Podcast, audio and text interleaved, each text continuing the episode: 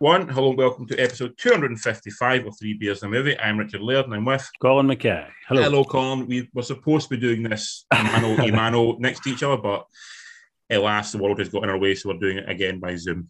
Yeah, yeah, um, which which is fine, but we've become quite accustomed to the the, the virtual. I can see you, but I can't touch you format, um, as I like to call it. Um, I guess I could lick the screen and stuff like that if I was if I was inclined to. So you know, there is a. Once we get a Yeah. vir- we'll get we'll get a virtual headset and we can we can do it that way. Once we all, all join the meta. Jink in like ten years, we'll still be doing this shit, and it'll be like Ready Player One, where we go to this weird We do it in the Like- Shining House. Or we do it in like Ash's basement or something. my avatar will be like fucking big muscly rock guy. and- I imagine it'd be like a Bruce Campbell type thing you would have as your avatar. Do you think so? Oh, and I had I'd need to have a think a proper think about it, but my avatar would be. Oh, Mm. that's and Inigo Montoya maybe would be a good. That's a good shout, just because you see the post behind my shoulder. Uh, that is yeah yeah. I, I, I do love him as well, but yeah, Yeah. that's an interesting one. Um, so yeah, maybe, maybe in ten years time that's what we'll be doing. We'll be Yes. exchanging online coins and stuff like that, online, drinking online beer and stuff like that. It'd be brilliant. Amazing. Life is, it cannot be any more insane in the world we're living in right now as, as Britain falls apart politically. Um, Yeah. we'll, we'll sit and talk about movies as as other want to do. Absolutely, I'd, I'd rather talk about movies and politics any given day. So yes. Agreed. Agreed. Um, are you drinking anything of note tonight? Um, I am. I'm drinking a bottle of um, Hopple, Oh, um, the, the hippopotamus one, um, oh which is nice. A strong and hoppy IPA, six point two percent. So That's probably shouldn't be drinking too, yeah. school night. Um, from the the Broughton Brewery. Um, Brockton. Yeah, I've had it before. It's nice. It's got it is nice. It's quite quite a strong taste. So one of those ones where it's got a strong taste and the, the alcohol's just under the taste, so Yeah. it's kind of kick kick after the, the sip. You're like, oh, that's got alcohol in it. It will get you drunk.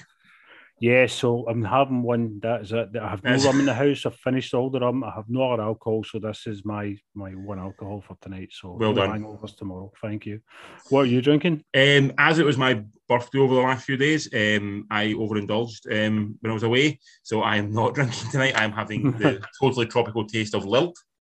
Out. um, just to try and ease me off of it. So yeah, um, my, my liver took a a pounding, unfortunately. So um, I am I, I'm So a that wee bit quieter. Lilt's like an alcohol-free punch, isn't it? It is. Let, let, like, let's I, let's I want my beers to up. taste like Lilt. I want my beer to taste like Lilt, and I'll be happy. In fact, most of the beers I drank at the weekend did taste like Lilt, and that's maybe why I'm suffering quite so much. Were you on the fruit beers? Many a fruity beer was drank, yes. Let's move on to the, the, the pod of, of this week. So we'll start with some sad news that happened literally in the last sort of couple of hours. It's been announced. Um, apparently passed away yesterday, but uh, James Caan passed away at 82. Yeah. Well-known actor, obviously, starred in Mm. some amazing stuff. Obviously, probably best known for playing Sonny in Uh, Godfather films. the I thought he's- Godfather. and That, also that, and that and Misery Misery. probably yeah, yeah. Rollerball. yeah. Not get through a Roll- rollerball. Rollerball's possibly my favourite James Caan performance. Um, Yeah. I, I adore Rollerball with a passion. Yeah, I adore, I, I adore Alien Nation. Um, but probably Alien Nation was also very good as well. Dick yeah. Tracy as well, but probably best known to the younger audiences now as Elf's dad. Yeah, yeah. Um, and to the, the, millennials as um, Arnold Schwarzenegger's handler in The Eraser. There you go. Uh, that's a film I actually I actually really enjoyed. I enjoy The Eraser quite a lot. I've enjoyed it more than I've it more than once, and will continue to enjoy Eraser. Um, he's also the voice of the dad in Cloudy with a Chance of Meatballs. Uh-huh. Yeah, Yeah, yeah. But he's Um, a man who let's say he is his social his personal life was troubled. He was uh, maybe a man you wouldn't want to tangle with. I Um, think he was a bit of a hellraiser, wasn't he? Yeah. Hellraiser, I, maybe possibly domestic abuse, possibly also um, he's very, very Trumpian. He liked he supported Trump and stuff like that. If you don't want to get into Yeah. politics, he also apparently was friends with like drug lords and Colombian. I think I think the Colombian drug lord is his godfather, possibly as well, or he's a godfather to a Colombian a Colombian guy's son or something. Um, well, but I would say pretty much I think Hellraiser, Madman, but very good at his day job. oh yeah, he was a phenomenal actor. Effortless. He's one of those guys that you don't see the the, the, the kind of wheels in motion. Yeah. He's just he's acting and the characters there. You know, you just kind of see past acting and just becomes that character every time. I mean, you Um, watch The Godfather; he is insanely handsome in The Godfather as well. Yeah, Well, I was just about to say when you see, I mean, he was he was kind of handsome when he was older as well, but when you see him, you know, back in like the kind of sixties and seventies, yeah, he was good, almost Paul Newman levels of handsome. Paul Newman, Um, uh, Brando level was just sort of just insanely attractive man who's like Yeah. obviously used that to his full advantage. Mm-hmm. Yeah, yeah. Um, I think he had a bit of a lull in the kind of eighties, um, then kind of towards the end of the eighties, he kind of you know, picked back up again. Yeah, like, he done stuff like Misery and obviously that one, Thief, Dick Tracy, and mm. stuff like that done. Yeah. Um, and then I think Elf brought him back about with prominence. That was mm. something. I think he, he became, I think, in the nine, maybe towards the late nineties, in the 2000s became pretty much a jobbing actor. Um, yeah. If you look at the, the work he's done, it's not of the highest quality. He's, made, he's done yeah. a, lot of paycheck work there. And I yeah. think probably Elf may one was somebody done purely as a paycheck, but yeah. obviously turned into a sort of beloved family film, so people know him from that. But there's a lot of films with like sort of very generic titles, very almost Bruce Willis kind of stuff, you know, that kind of level. Um, we're looking at it going, oh, that doesn't seem like the fitting of a man of, of his talents, but obviously man got to get paid. Man's got to eat. Yeah, that's that. Yeah, totally, totally. You know, there's two hundred and fifty grand for a five minute slot in a shitty movie. Be like, I'll yeah. take, take ten of them a month. You know, that that's fine. I'll do me. Aye. Um, but yeah, it's a sad loss. That one was kind of. To say, I just found out after coming back from cinema, and I was like, "Oh no, that was a, wee downer for me." Say, Rollerball's probably my favourite Caan film. I love Rollerball. That's it's a great film. I like it's quite great. It's quite great. Mis- Misery's awesome. Yeah, Mis- Misery's absolutely. It's one of the best King adaptations as well, mm. um, for sure. But along those, and of course, The Godfather as well. Um, I think it was last year I went in a Godfather binge, and as films, they, they hold up really well. But you know, everybody's cast perfectly in those films, and yeah, it's one of the things like you, stands out. It's almost a cliche to say Godfather's one of the greatest films of all time, but you watch it, you go, yeah, it pretty much is one of the greatest films of all time. Yes, it's, yeah, totally. It's, it's, sustained this level of you know like love and you know and the cast in it and he's part of yeah, that cast is like yeah. I mean there's certain members of the cast missing for Godfather 3 you can see why it suffers yeah yeah absolutely yeah it's, it's one of those films I think if you can find fault in it it's because you're looking for stuff that, that you know anyone else wouldn't think is a fault anyway yeah. you know this it's out of you being pedantic rather than fault in the film itself yeah um, amazing, amazing films yeah. Um, but RIP James Caan you yeah missed. very sad oh. Um, I'm thinking, is he who's left from the God? There's quite a lot of the Godfather. You know, Godfather two cast left, isn't there? Still quite a few because Al Pacino's still yeah, hanging around. And... He's, he's still there. Um, De Niro was in two. He's still around as well. Still, Duvall's uh, still around as well. So yeah, he's, still, he's still yeah, yeah. There is there's still there's still got a few. They, they are they're getting long in the tooth. Um, and unfortunately, time takes yeah. its toll. But yeah, we're still we're still got. They, they could crank out a fourth Godfather movie. Please not. Please not. Please not.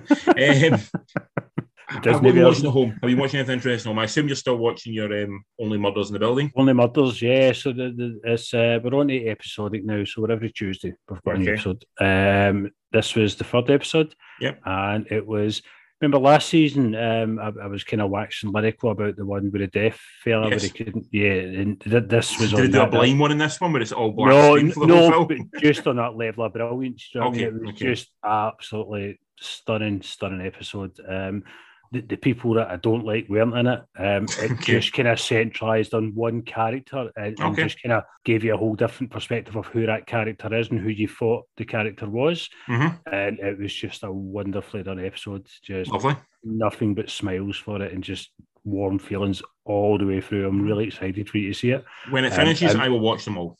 Yeah, in particular this episode, it was a great, great episode. So I'm still watching that.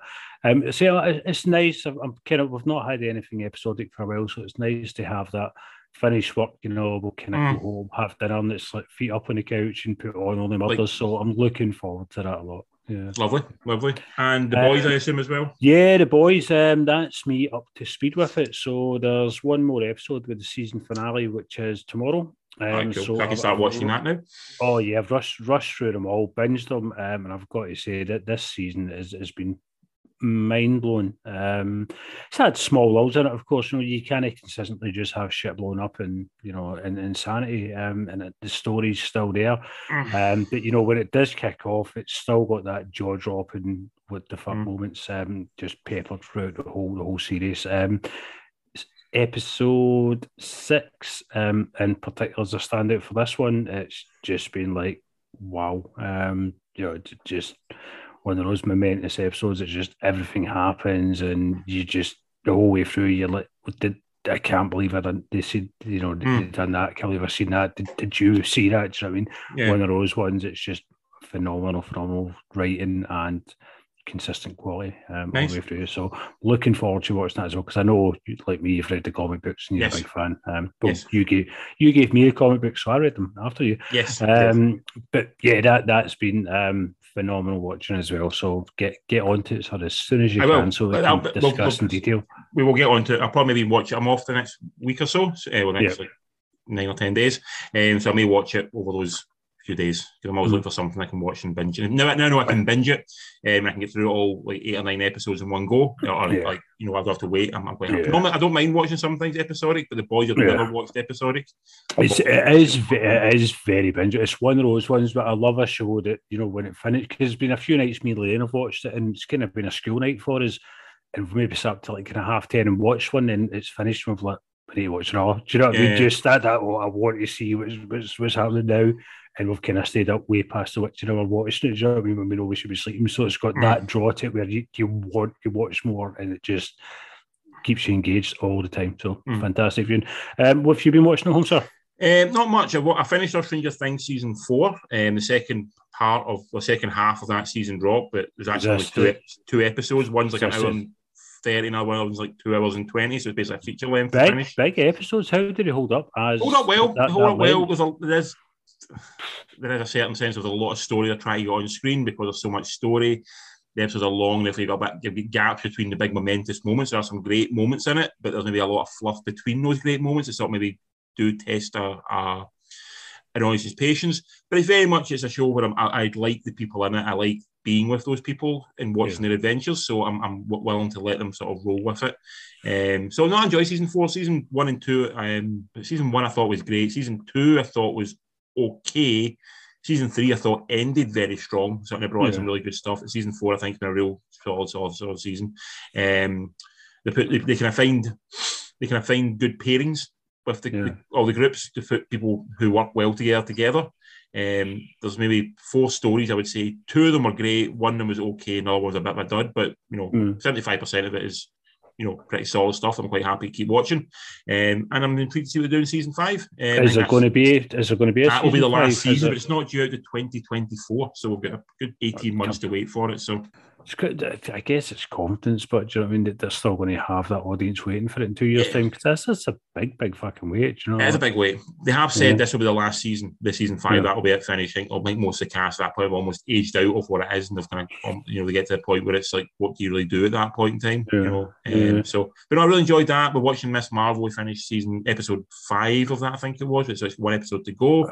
Still excellent. Still really enjoying it. A lot of charm to it. Touches on some really big issues that you really don't expect. You don't normally see um, in particularly a, a Disney or a, a, a an MCU show. Um, maybe not the most comfortable viewing for British audiences, um, based on what it's showing. Um, but definitely a, a very enjoyable show, and she still continues to be, you know, something of absolute charm when it comes to the character. Yeah, you seem very, very taken by by by this this young actress. So I'm, I'm going to going to start watching it. Um, I'm hoping to maybe start on it possibly next week at some point. So I'll ca- I'll catch up with you soon. They're I'm all very- they're all- I think the longest episode was like 45 minutes at the morning. I think the rest are all like half an hour. Um, I enjoyed it so much. I'd never actually read the, the, the relaunch of Miss Marvel, but I have bought the um, the Miss Marvel relaunch. Um, that sort of brought this character to this version of the character that sort of re, like sort of became the one that people have kind of gravitated towards. So I've got that coming to me in the next couple of days. So I'm going to sit and read that and see how it compares and see what the adaptation is like. Well, they will, go some films that we've seen individually, we've not seen, we haven't, we both haven't seen. So you, I'll start with one that's on Paramount Plus, which is a Beavis and Butthead Do the Universe. Have you seen So this film? Dead, no, I'm des- I'm I'm I'm massive, massive Beavis and Butthead. We spoke about this last week. Huge Beavis and Butthead fan, um, and I'm desperate to see it, but I don't have Paramount Plus. Okay, so, so- no, No, you have not seen this. So this is directed by John Rice, who directed the the wonderful Angry Birds 2. Mhm. Um, and Alberto Calleros, who directed Disenchantment, some episodes of that that's on Netflix. Hmm. Um, so as I said, it's on, it's on Paramount Plus, um, straight to there. So that's the new streaming service. And I, I don't know if this is going to necessarily bring the people in, but this is one of the sort of flagship things that they put on it. That plus, I think Halo is another thing they put on it. Going a very specific audience to target and Butthead, Mhm. isn't it? It is like within a certain, you know, for the nineties to the noughties out with that. You're, no one knows who the hell Beavis and Butthead yeah, are. Yeah. yeah, yeah. Um, so the plot of this one, it's very simple. Be- Beavis and Butthead, basically, some by they, they, they, do some stuff wrong, they're bad. They get in front of a judge, and the judge decides rather than putting them in jail, his size to the Kennedy Space Center in order to sort of learn from their error of their ways. Um, while they're there, they become for reasons that are explained in the film, very proficient at a certain task um, to do with the, the, docking of a space station. Um, when they go up to space to try and do this, things all go right and they get flung into sort of a multiverse where they're sort of thrown through that and they have to they have to find their way back home. And, and that's essentially batshit crazy. It is, it is a bit batshit They've, they've dragged them into the now as well, obviously. Yes. It's, yeah, yeah. Uh, and bring them, bring them to our time as well. Because it starts off in the sort of the 90s, essentially. Because um, so they've no idea what an iPhone or anything like that kind of shit is. Do they, do they age as characters or are they still Beavis No, because you start off at the time and they're still the people they are in the 90s. So then they get thrown yeah. forward in time. So they're still the 90s. Right, so they're still them. them. But now, oh God, that's Aye. a recipe for madness. Okay. So you've got, and if you got Mike Judge again playing, I think he plays Beavis and or Butthead. You get Gary Cole, Chi McBride, Andrea Savage, and Nat Faxon. Uh, they all pop up in voice roles. Um, I was never a huge Beavis and Butthead fan. I think I was a bit too young to get it. Like I said, yeah. like I said last week, our Celebrity Deathmatch was the thing that sort of really mm. got got me um, with the MTV. Um, but I enjoyed this more than expected. Um, it's, it's it's got some laughs, it got some giggles. Um, it, it, got me a few times, and it's also got a wee bit more heart than I actually expected to. It's actually got a wee bit more of a a through line and a bit more of a story, in fact, than, than what I maybe expected from it. Mm. Um, plot is completely stupid and gets more ridiculous, but it is it seems to know that, and it doesn't seem to yeah. try and like, sort of pretend that it's anything other than that. Um, so, so yeah, to laugh consistently, um, I think will please fans of the show like yourself who remember Beavis and Butthead from back in the day, um, mm. and they will enjoy it. But um, not much more than that. I think the feelings are that it does feel a little bit old. You know, it feels like yeah. who's, who's this for? And yeah. there's like sort of there's animation now done in a similar style and similar sort of like tackling similar issues that just does it better. Like Rick and Morty does this better. You know, South yeah. Park does this better. You know, even yeah. sort of stuff like Bob's Burgers does this better. And there's sort of there's not saying Beavis and Butthead is bad for it does, but it sort of it laid a tread that allowed yeah. other things to use to, it to, to supersede it. And, and yeah, and yeah, what has came after it is better than it. And it's it's like it's like, it's like, it's when you hear early punk bands, you go right, they're okay, but I like what that became. Yeah. You know, like I don't really like the Sex Pistols, but I do get they're important. Yeah, but you love Green Day. I like, example, well, I like yeah. early Green Day. Let's let's not use yeah. Green Day as an example. You know, I like the Ramones. Oh, let's, let's go with right. that instead. like, okay, right. Still even late Green Day. Um, Andy uh, had mentioned he because he's like me, he's a massive fan of his, but he said he'd watched it. Um, what he commented on, um, the only thing it really mentioned to me, it was like you can tell that Mike Judge is older now. Yes, because the voices for Beavis and Butthead sound sound quite, older, and it yeah, does yeah. feel like an old man writing for young people. Mm-hmm.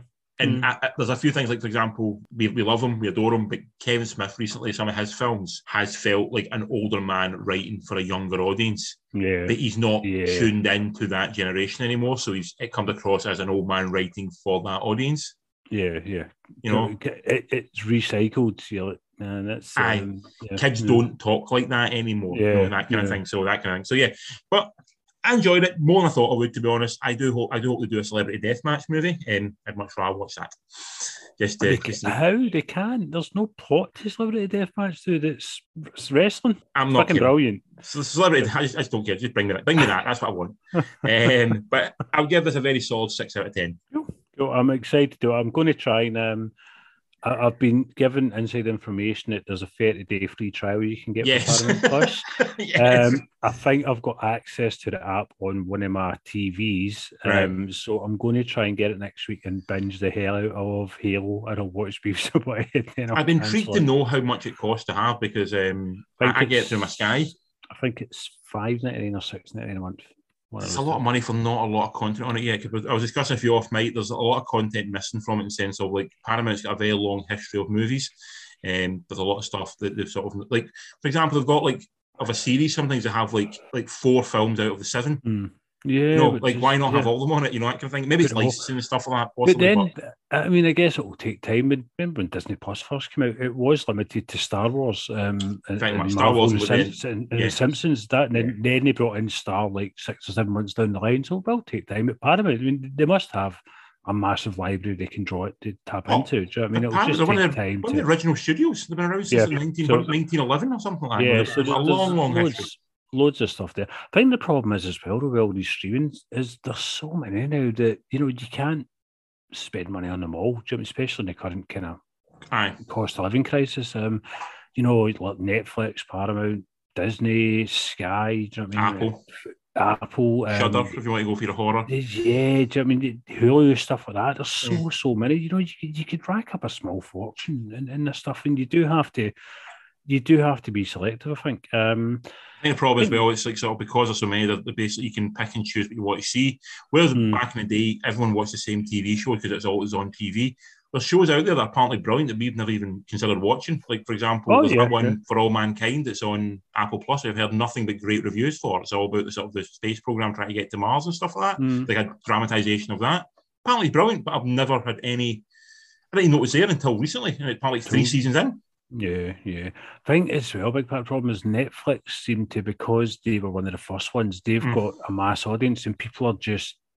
It's, It's it's, almost it's like simple. condi- conditioned to make do. I've got Netflix, okay. Do you know what I mean, rather than I'll You know, always find some, I'll always find it- something on Netflix to watch. Doesn't it's that crap, fear yeah. I'll cancel Netflix and take out something else. There's a fear of doing that, look, but then I'll miss out. Do you know what I mean? And Yeah. I think that's that, that's partly what it is as well. I think Netflix is the one that everyone has. I think Amazon's getting to that point. Everyone wants the, the next year delivery stuff, so you basically get that for free with it. So Yeah. Amazon's sort of on that level now. Like not everyone has Disney quite yet. Not everyone has Paramount or Apple Plus, but Yeah. Netflix and Amazon's getting it. But Netflix seems to be the one that everyone sort of.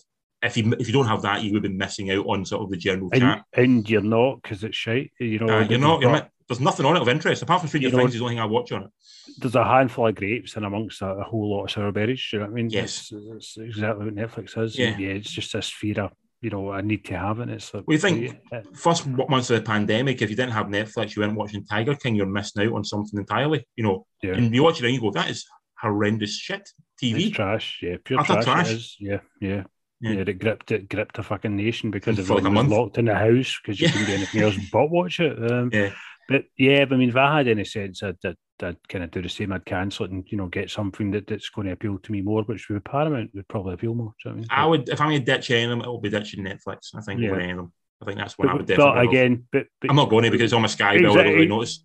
Yeah, but you won't uh, again because there is that, you know. But but what if? Do you know I Yeah. mean? Something pops up and I might want to see it, and it's like the, the fuckers have got us, man. I've got They have got us, got us, Yeah, got yeah, us. yeah. Um, but what have you what you went seen a movie at cinema? I didn't go and see. You went seen Minions: Oh, The Rise I of went- Gru. I went to see Minions: The Rise of Gru. Yeah, uh, me, me, and my my forty year old brother went to see it. So Were you in a suit and tie? Um, no, no, I wasn't in a suit and No, tie. no, No, I- suit and no, tie. I, I, I just uh, civilian clothing. Um, but it, it was was quite weird because uh, the, the audience was predominantly six Children. to ten year old children with their, their mums or dads, and then me and my brother looking at a pair of hairy fucking child abductors. yes. So, So I've never, I've got a kid. So I've, I've, I know insist that Jill goes with me these kids films but at least then people go. There's a couple of them. He's with a he's with a woman. He's with his wife. Clearly, he's not going to try and abuse my child. yeah, You get it by yourself. People, he's like, "What the fuck are you doing here?" I'm like, I, yeah, like, I like the I like the Addams Family. I just want to watch the Addams Family cartoon. I Yeah, just I, like, I like kids. I can watch kids films as well. Okay, leave me Yeah. alone. Um, uh, Minions, exactly what you would expect for Minions. The Minions are the most adorable, cute creations um, of the last, I don't know, twenty years possibly. Um, Yes. they're, they're just chaotic, mad, silly wee creatures that babble all their nonsense and and you know do a lot of slapstick. That that Yeah. sums up the Minions, and and this film is just more of that. Um, the- the- Keaton with bananas. yeah, yeah, yeah, pretty much.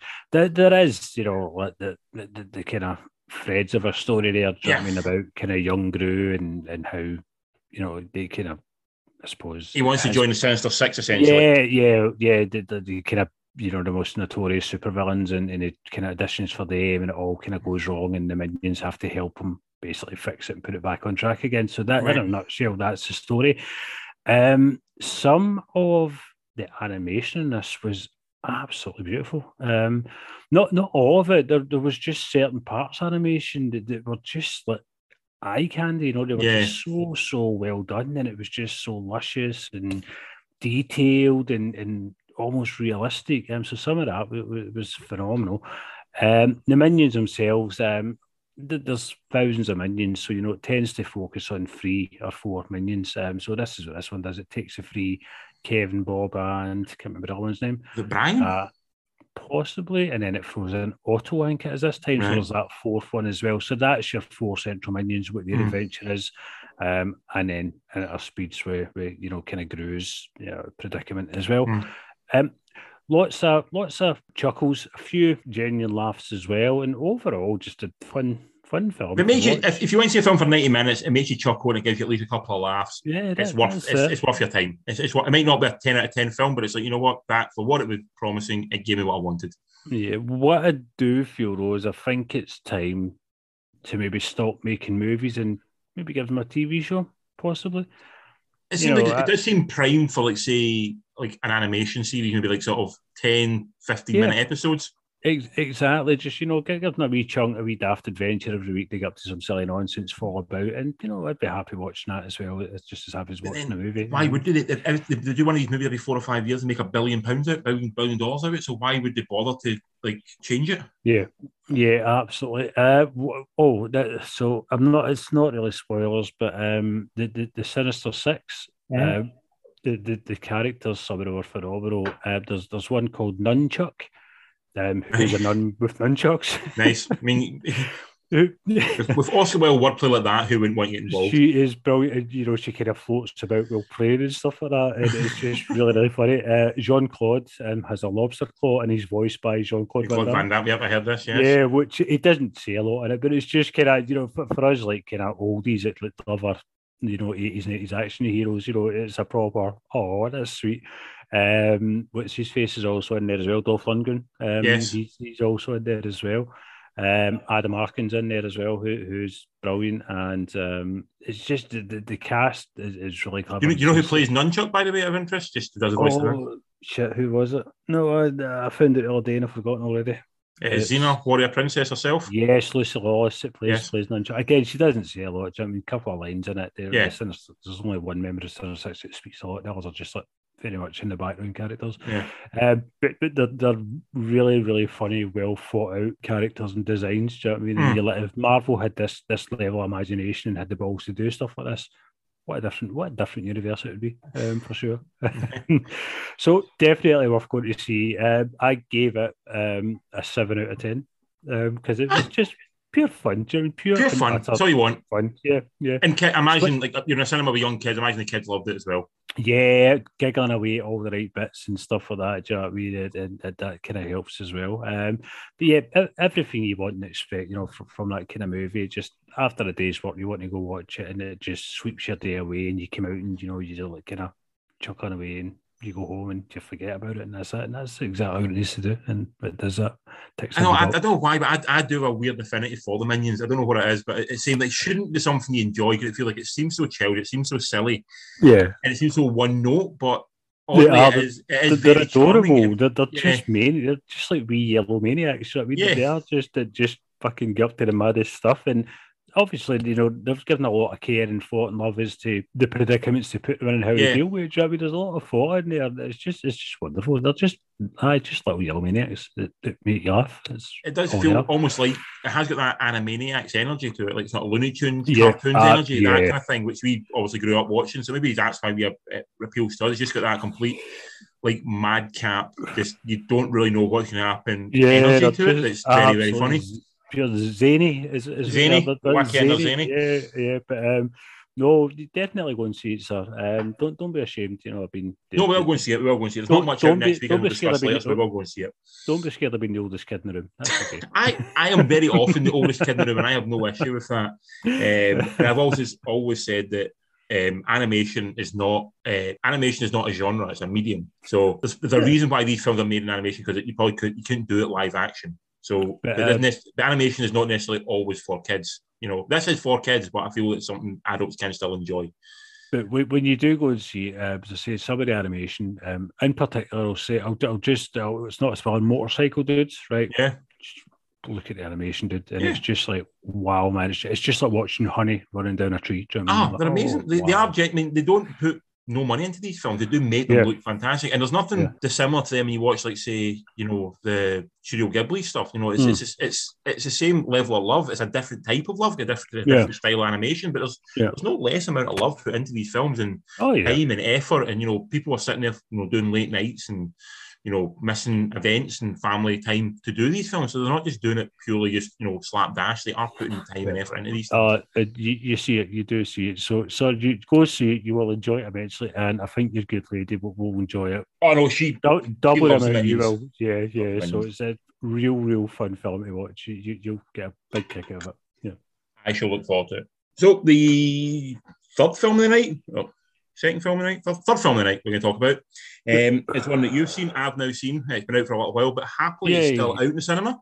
Yep. Um, and Happily is doing business, which is lovely to hear about. You know, it's doing really good business apparently. Yeah. Um, and that is The Black Phone, um, directed by Scott Derrickson, who directed Doctor Strange, the, the first one. Um, mm-hmm. Also delivered us from Evil, which I found a very creepy fucking horror film as a very lapsed Catholic. Um, Sinister and The Exorcism of Emily Rose for similar reasons. Um, obviously, this is what the film he'd come off of Doctor Strange and Multiverse of Madness for, and this is the film he's done instead, which, based on what I've seen of this film, he's made a very, very strong choice in what I he's done think, here. Yeah, yeah, on paper, you think, what are you doing, you silly man? And then when you see the film, you're like, no, get it. Complete yeah. respect for, for making that choice. Yeah. Yeah. yeah. Um, so the plot of this film is based on a Joe Hill short story. Joe Hill is an, a writer we're both big fans of. He is Stephen mm. King's son and writes very much like his old man, and that he's very good at it.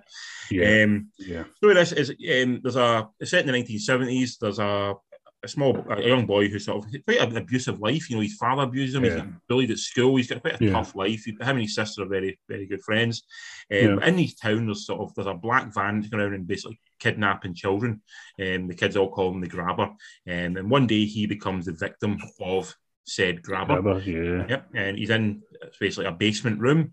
Um, and on the in the room, all there is is a bed and there's a phone in the wall, the black yep. phone of the title. Yeah. Um, and that phone continually rings um, when he answers it, it's basically the, the, the, dead voices of the previous victims. Ab- abductees, yeah, yeah, yeah. who are talking to it, basically trying to advise him and help him on how to escape um, yeah. the, the, the grabber.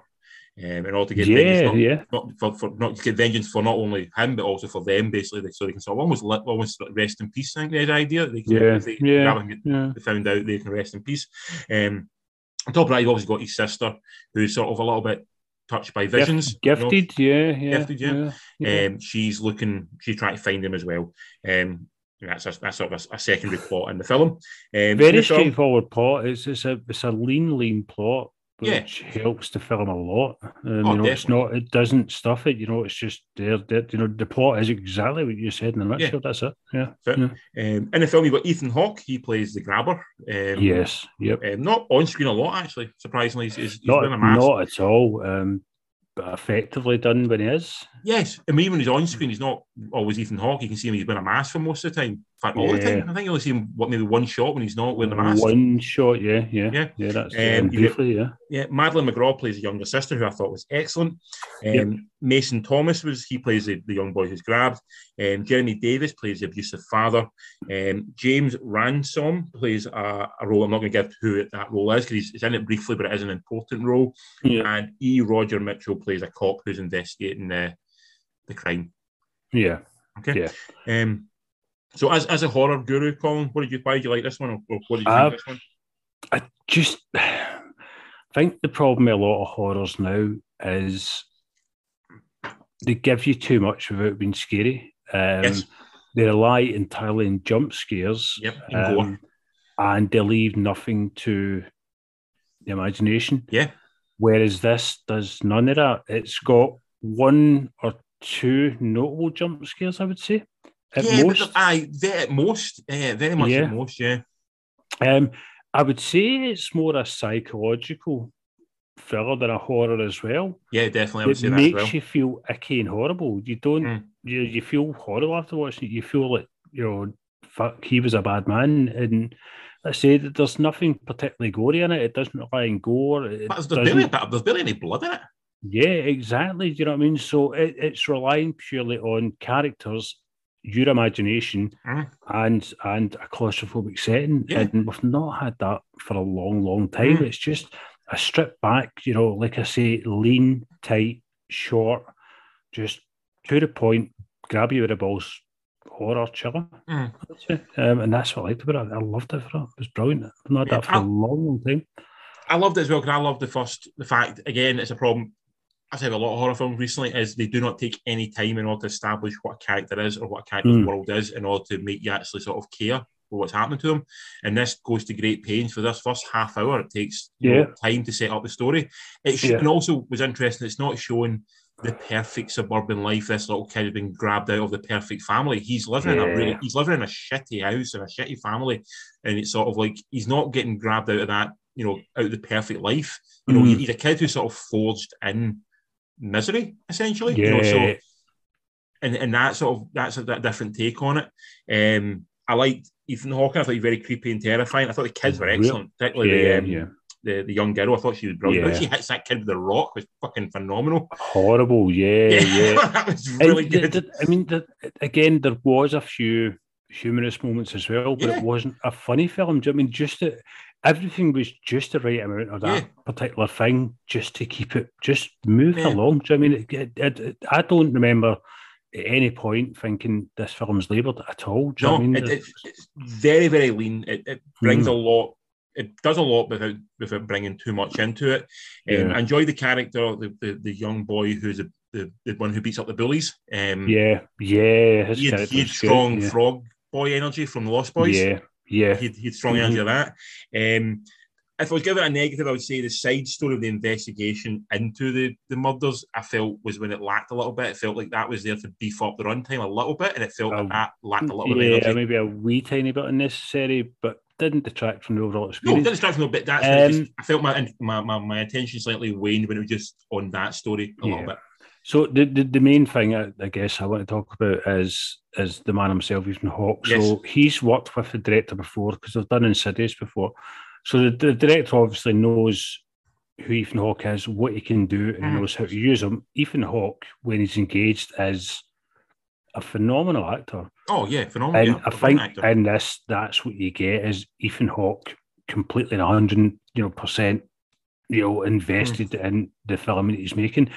Um, the character, as you said, the character's in it for I'd say maybe ten minutes, possibly throughout the full film. Um, mostly in mask, but and it, it doesn't give you. And what what I really enjoyed as well is that there's no background. There's no here's why you know he does That's this. Um, that's important as well. They don't need they don't actually set up any of that, and that's something Nothing that's at all. It's just you don't have to gra- show this guy had a shit, Yeah. know, life when he was younger and stuff like that, and he's damaged and abused. Sometimes bad fuckers are just bad. Yeah, he, he grabs kids. Why? I don't fucking care. He Mhm. grabs kids. That's it. And what a character. Do you know what I mean? Yeah. It's like, it- like I say, 10 minutes screen time, and that that's stuck in your head. That, Yeah. You know, he's become iconic through that, that 10, 15 minutes at most. Um, Yeah. The masks were creepy as hell. Yeah. Um, Lorraine had commented when we watched it, the masks were so well made and fitted to him.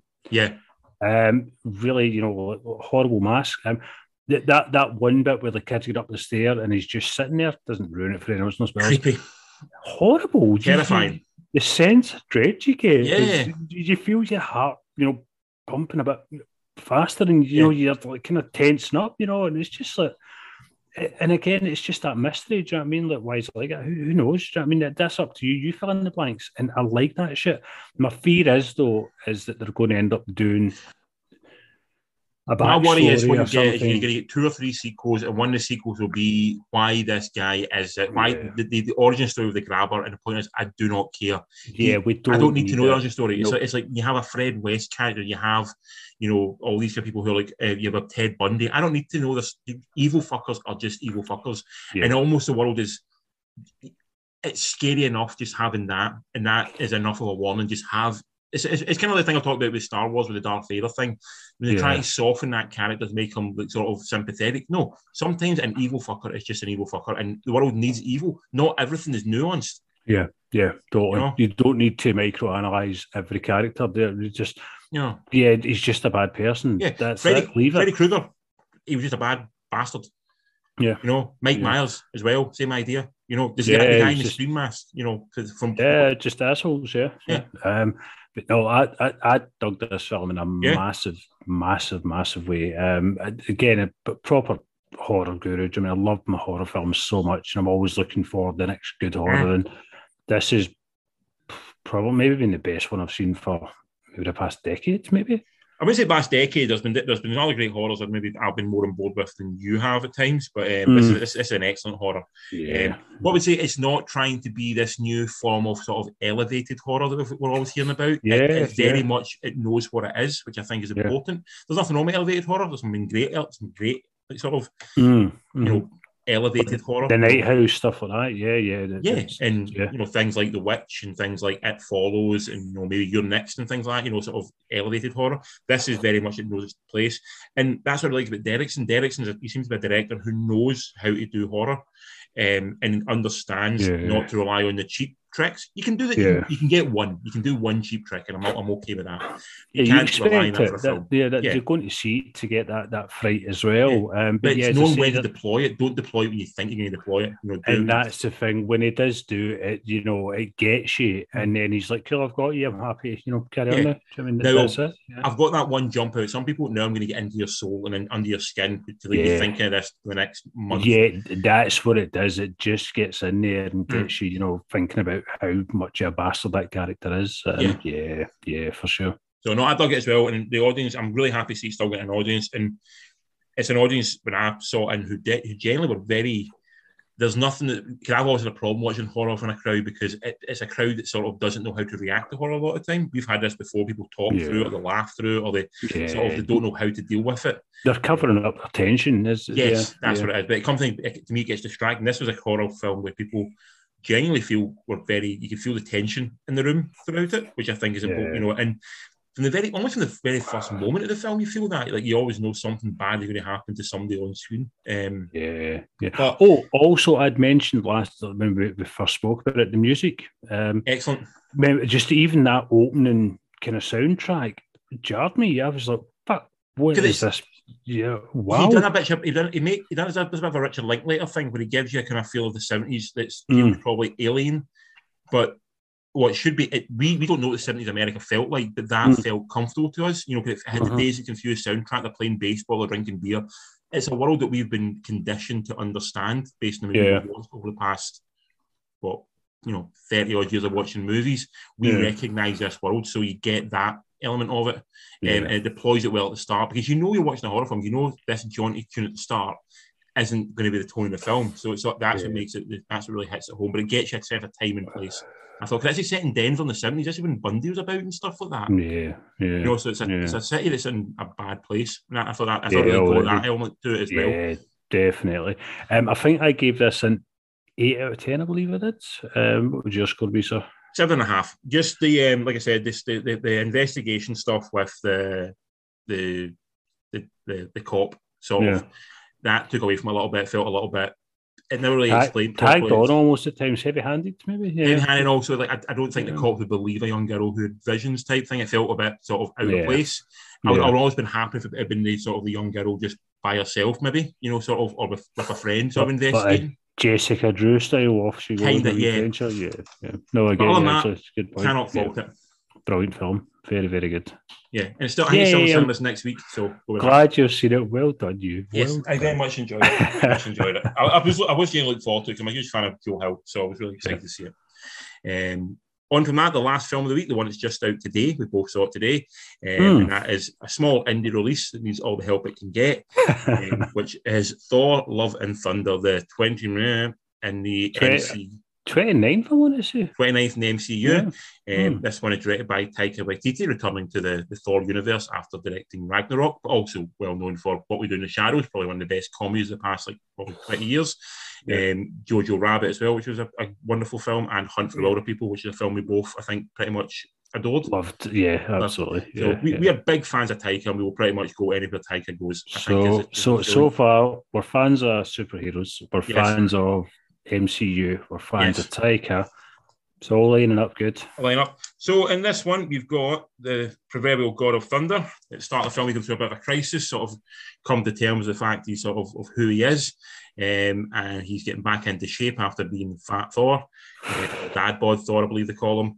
Um, essentially, but what happens is there's a Gore, the God Butcher, is um, going about killing gods, um, and he comes to Asgard, kidnaps all the children, and Thor has to go and rescue them, ably assisted by his Queen or King, sorry, which is um, Tessa Thompson playing Valkyrie, Yeah, yeah. and also turning up, rather surprisingly to him, is Jane Foster, who is now the magnificent Thor, Lady Thor, yeah, Lady Thor, if you wish, if you will, yeah, yeah. or the Mighty Thor, I think she called herself. Mighty Four, Thor. yeah. Um, and they have to go on an adventure to try and get the kids back and save the world or save the kids. Yeah. That's basically it. Um, Yeah. so in the film, you've got Chris Hemsworth playing Thor again, Natalie Portman playing Jane Foster, stroke Lady Thor, and Christian Bale plays the God Butcher. Um, just, can you imagine? Like, think of the energy Christian Bale gives off, right? Hmm. Think of the energy Taika gives off. yeah. I'm I'm intrigued to know what that set was like. Them two talking. I just I don't think they're two guys. Like I, I get why Bale and Nolan would work. Yeah, They both seem very intense. Yeah. I feel Bale and Taika. It seems a, it seems an odd pairing. Doesn't yeah, it? some of the conversation would have been, you know, him bouncing off walls and Bale that just staring at him, you know, Yeah, intensely. yeah. Taika like, ah. Uh, who, who knows? Maybe Bale that's a really fun guy. You know, who knows? We don't know Well, this. Um, also, cast will tell you different, but that's Yeah, a different um, story. we've also for all got- day. Tessa Thompson um, uh, is in it Hmm. as well, and also Russell Crowe playing Zeus. He pops up in it as well. Um, You go first. eh, I'll, I'll start with the positive stuff of it. Okay, so it's I thought it was it was mostly fun. Um, I Mhm. like the fact that it doesn't t- log it like sort of tie it bog itself down with the whole multiverse tying into the other Marvel films too much. It's got the stuff there that makes it sort of tie into it, but it doesn't spend the whole film trying to set up the next movie. So I appreciated that. Yeah, it is very. You, you could watch this without any prior Thor films. Yeah, Ragnarok's much the same and- as well. You can watch that and, almost yeah, in you're not you're not going to lose out in anything, and you're going to fully understand what's happening all yeah, the way which. I, yeah, which sometimes I've, I've had a problem with recent Marvel films like Doctor Strange and I was on the family one before that. But when it feels like they're so intent on setting up the next thing that Mm, they forget to tell you a film in the film they're watching. yeah, Sometimes I think Yeah. Eternal suffer from that a little bit as well, to try to set up too much stuff and things like that. yeah, So I appreciate now and again just a film that sort of, well, not I appreciate a film generally that just is confident what it's doing and at least tell me the story that it's trying to tell. So I enjoyed that Yeah. part of it. yeah, I, th- I thought it took some interesting bold swings because like one of the things about the, Thor movies that um sort of particularly the, the Ragnarok film is the sort of the bold colour, the sort of very brightness of it, Yeah. sort of very almost, you know, sort of psychedelic, you know, basically looks like an, a 70s album cover. And Yeah. there's a big chunk of this film with the bleach the colour. Out. It's basically a black and white, almost like noir film, which I thought was an Yeah. interesting choice for Yeah. what you're, what you're expecting. Um, there is problems with that, and the tone of this film swings so fucking wild um, that it becomes a wee bit hard, a bit very, very disjointed. Which I was willing to give it at first. At first, I thought the film was going to. It, it starts out what you see in the trailer, where it's um, what's the big rock guy called again? uh, Korg.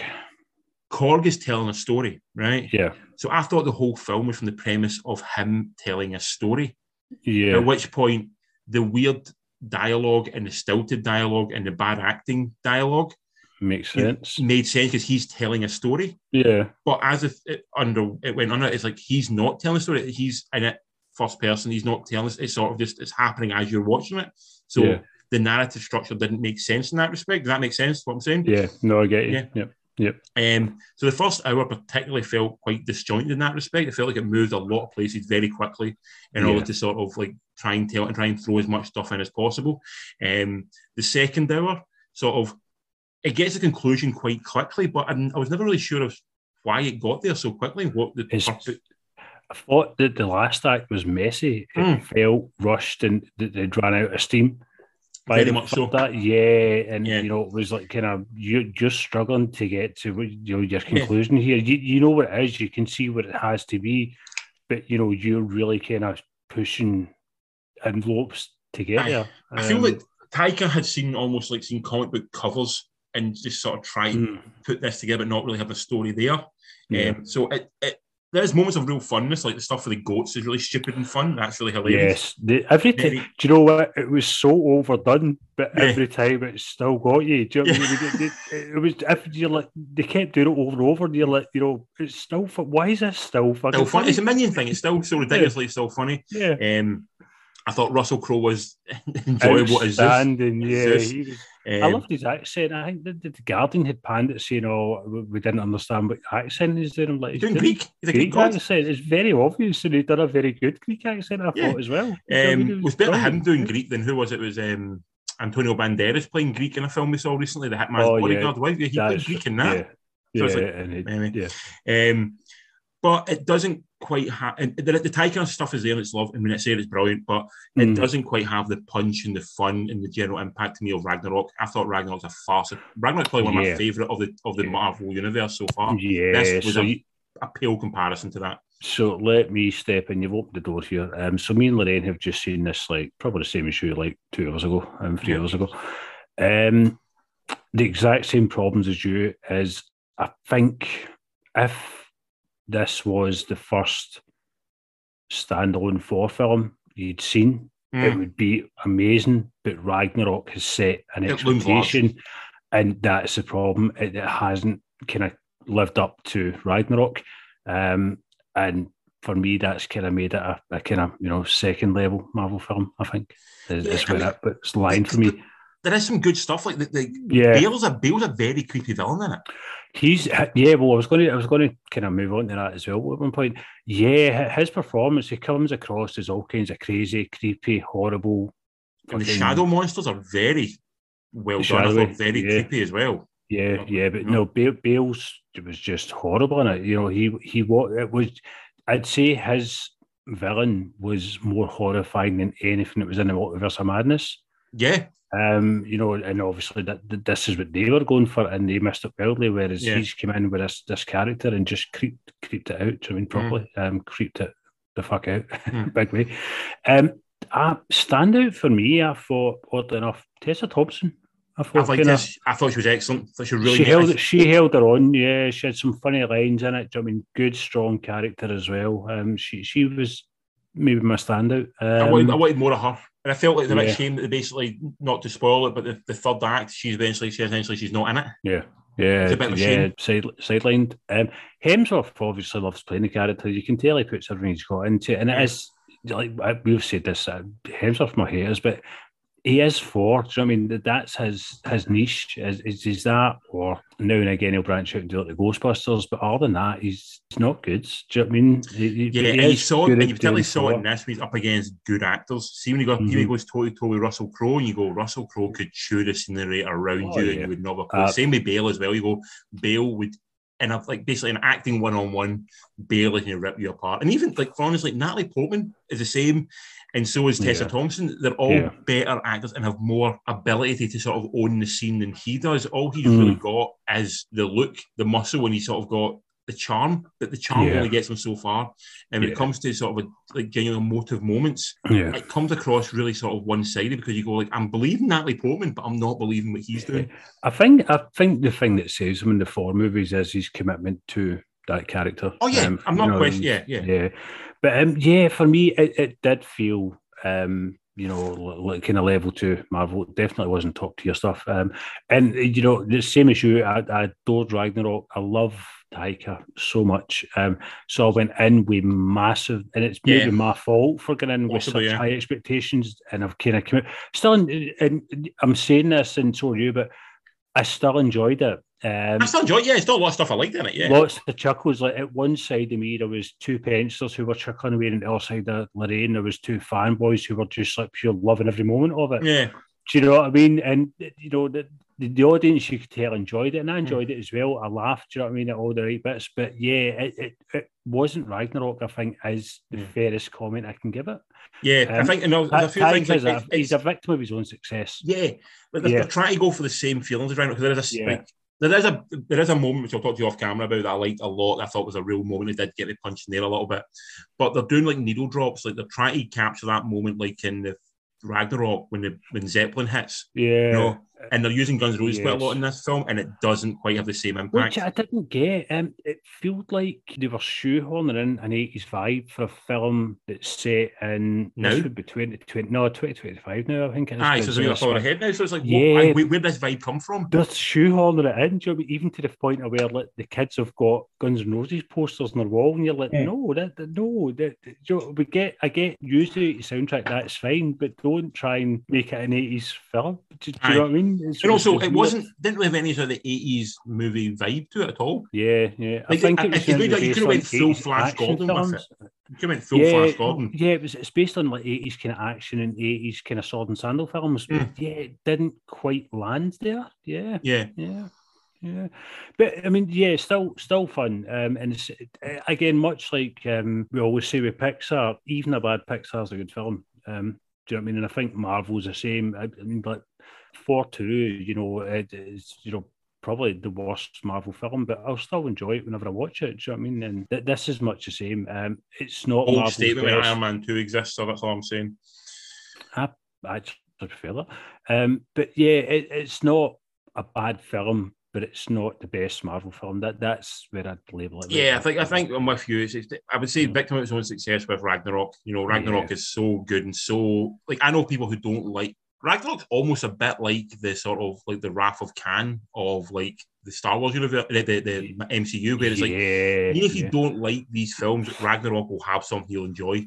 And yeah. I know people who don't care about MCU films who have watched Ragnarok going, that's a really well done, really fun. I get that film. So that's the yeah. difference. It, it, it, can draw that in. This didn't um, just say it was made for fans, but didn't really have that, this didn't have that punch through for me. Yeah, Lorraine, Lorraine had commented as well. She felt that there wasn't enough characters in it, which yeah, possibly when you think about it, I mean, it was centered around a smaller kind of pool. Do you know I mean? Where you had like kind of Hulk and stuff like that in Ragnarok. So, you know, maybe that chemistry's missing. Maybe there's just the wrong mix of. Maybe it wasn't enough of, it wasn't enough of an arc for anyone, to be honest. I mean, like, like Thor's arc is very quick. You know, it's done in the first yeah. 10 minutes. Tessa yeah. Thompson doesn't really go through it. She basically says at the start how she feels. She doesn't want to be a, a king. She likes, likes to go and fight, but that's pretty yeah. much doesn't nothing really happen from that. Yeah, you've got the, the stuff with um, Jane Foster, which is she goes through an arc. She don't really go through an arc though because she's like sort of mm. she's really the same as she was at the start, at the beginning. So mm-hmm. the only person who actually goes through an arc in this film is Christian Bale, and he's the villain. And yeah. it doesn't feel like the arc for him really entirely makes sense. Like you said, it feels like they rushed that at the end to try and get an ending. De- Definitely. So yeah. it's, it's quite an odd one that way, but it's it's fun. It's it's big. It's yeah. dumb. It's not dumb. It's, sort of big and it's bright and it's colourful and it's sort of it and it grabs you for. It, it there was last week. I see every time those goats come on and like they overused that to fucking death. And Every time I was just chuckling away. You know I mean? Every single time. There was there and there was a lot of wet lines and stuff like that. And, Korg is also very good in it as well. Korg is good. Uh, At it. The Guardians it, Guardians were in it for oh what five minutes. Five minutes, but it's nice to see them in as well. as well. Yeah. So it, again again, I'm not saying it's a bad movie. It's just not Ragnarok, and that's probably on me and you for expecting Ragnarok and not yeah. a sequel to Ragnarok, possibly. Exactly. Um, I gave it a seven out of ten. I am exactly the same, seven out of ten. Yeah, yeah. Which for a Marvel film for me, most of my Marvel, when you look through my Marvel ratings, you know I mean? They're, they're all like kind of nines and tens and eights. So a seven is low tier Marvel, unfortunately. I'm, so, I'm so less, I'm less in the Marvel bag for than you. I enjoy Marvel, but I, I, I can see a lot more fault in Marvel. There's, there's been a few yeah. dodgy, there's been a lot of dodgy ones. I yeah. Iron Man two, Thor two. Yeah, yeah. There's, there's, there's been a couple Guardians Ant-Man. too, possibly. Ant-Man the Wasp. yeah, there's, there's, there's, definitely been a couple. Age of Ultron. Did, did you watch? Did you watch both? Um, I did. Yeah, yeah. Um, first one we'll talk about. Well, we kind of spoke about it anyway. Um, it was interesting. Second one, yeah, it, it's it's essentially just keeping someone on the board. Yeah, I thought. That's... Yeah, that, that that was my take. Uh, what Lorraine has said is it'd been brilliant if they'd have done. Do you remember the part with Lady Sif with Forsythia? Uh huh. How funny would have been if they'd actually done that. Just that that one limb. that would have been brilliant. When she said that, I was like, yeah, I didn't get it at first when she said, it, and I was thinking, I was like, yeah, a good setup. Yeah, yeah, yeah, that'd be funny as fuck. Did that, but never. Um, so yeah, um, but still enjoyable. I say, I, I laughed. I mean, I, I wasn't bored. Do you know what I mean? Um, standout performance. Russell Crowe stole the show. Russell yeah. came in, chewed it up, uh, walked off, and was like, "Yeah, I'm Russell Crowe. Thank you." Done. Yeah, but it does. Again, it, it, feels a bit like Marvel has got a bit of a, produ- a production mill with these, and, and it feels like you know we talked about it before. The two multiverse films out this this year, and the one that came from the independent or the, the small studio was a better one. And I feel like that's yeah. similar. There's, there's it, it lacks a little bit of invention, and maybe that's part of the Phase Four's not not impressing, really, is it? Um, no. the, the, the, way it should. Um, I, I, want to say the Spider-Man film so far has been the best thing about it. Um, and even that so had real problems. I had problems with that as well. Yeah, yeah. yeah. Um, but yeah, so far Phase Four's just definitely, you know, they, they need to. I think the problem is is that Phase One, Two, and Three all kind of led up to to Thanos, and yeah. They've not established that big budget, and they're just drifting just now. Yeah. I mean, they need to just you know really stop fucking creating a universe. We know yeah. just throw throw heroes at us. You know, put in a team, give them a bad guy, and point yeah. them in direction. Get it, get on it, Marvel. They sort of talked about Kang, but that seems to have drifted away again, and you know. Yeah, give, give, me, give, me one, yeah. give me one fucking Galactus. That's what I want, sir. That's what I want. Ah, dude, I'm with you. I'd love to see Galactus, and but almost, almost, but not quite. Just um, no spoilers, yeah. but yeah, ah, close. But no give, me, give, me, give me some Galactus. Anyway, yes. that is us for this week. Next week, it's a very quiet cinematic week because Thor is taking up all cinema, as is still Top Gun, amazingly, and Minions are still screwing up a lot of Minions, stuff. So it's not yeah. a lot. Um, yeah. I will mention one if you have got your Paramount Plus 30 day trial this week. Um, there's one called Jerry and Marge Go Large, which is Bryan Cranston. Uh, it's a true story. I think it's a true story of the of a like a small town guy basically scamming the lottery. He's like he's a maths expert and he figures a way of scamming the lottery so the, the whole town wins. Nice. Yeah. So, so quite, quite charming, quite lovely. Yeah. yeah. So yeah. yeah. Um, so that's that's out. There's one out that's in sort of the indie cinemas. You might struggle to find, but I'm going to try and go maybe go to GFT and watch it. I think it's on there. Um, called Nitram. Um, Desperate to see it. Fucking, yes. Have you read the story on this? I I remember so I remember talking to people about the story. I remember reading a lot about the story, and it's a this is horrendous. Story. That shit crazy, insane. I, am desperate to see this film, but as you say, it is select theaters only, and yes. you know select times as well. So I'm not. I'll probably need to wait to go on streaming, but I'm so so intrigued by this one. Yeah, yeah. Um, pretty horrendous story about um, a Tasmanian. Um, basically, it's a Tasmanian massacre. Um, yeah, ma- yeah, mass mass shootings. Yeah, mass like a mass mass shooting, very horrible. Um, but it's direct, interesting directed by Justin Kurzel, um, who we know directed um the True History of the Kelly Gang, which we're mm. massive fans of. Yeah. Um, also directed stuff like the Macbeth, the really cool Macbeth film that came out a few years ago. Um, and I think he done something. Well, Assassin's Creed wasn't that great, but he's definitely he's a writer, he's a director who has a, quite a unique style, I would say. Yeah, definitely. Um, the definitely. as well. So I'm yeah. really looking forward. To, I'm not looking forward to. It. I feel, I feel like it's a tough watch. I don't think we can come out of it in a happy way. I feel like it's one of those films that I watch and I'm feeling.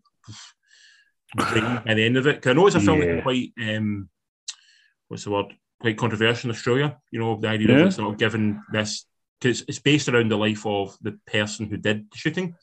Yeah. Um, so it they don't show the shooting itself, from what I'm told. Yeah. They do talk about it and they do you know do everything up to and about it.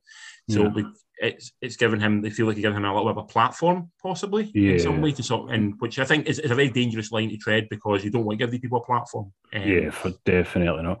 But just just the whole I was reading it on kind of Wikipedia, just the whole backstory itself is fucking insane. It's nuts, the, yeah, it's kind of crazy. The widow stuff like that. I mean, it's it's just it's just reading. You're like, this this is fucking crazy. Do you know what I mean? Mm-hmm. And it's yeah, and then obviously the conclusion is heartbreakingly sad, but it's yeah. crazy. I'm desperate to see it, so so hopefully it comes in streaming soon, um, and yeah. I'll catch it in. I'll find out about it next week. Other than that, we'll have we look around the Netflixes and the Amazons and the Disney Plus is ah, something interesting. Fine. We've always got something to talk about. Always, sir. Always, always something. Uh, tell me what to find us, Colin. You can find us um, on we're, we're on Gmail, we're on Instagram, we're on Facebook. None of which I have anymore. I don't have any social media at all anymore. All the places are not we are. Um, we're on Twitter. Look us up. Number three beers in the movie. Um, I've been Colin. You've been Richard, and we've been three beers in a movie.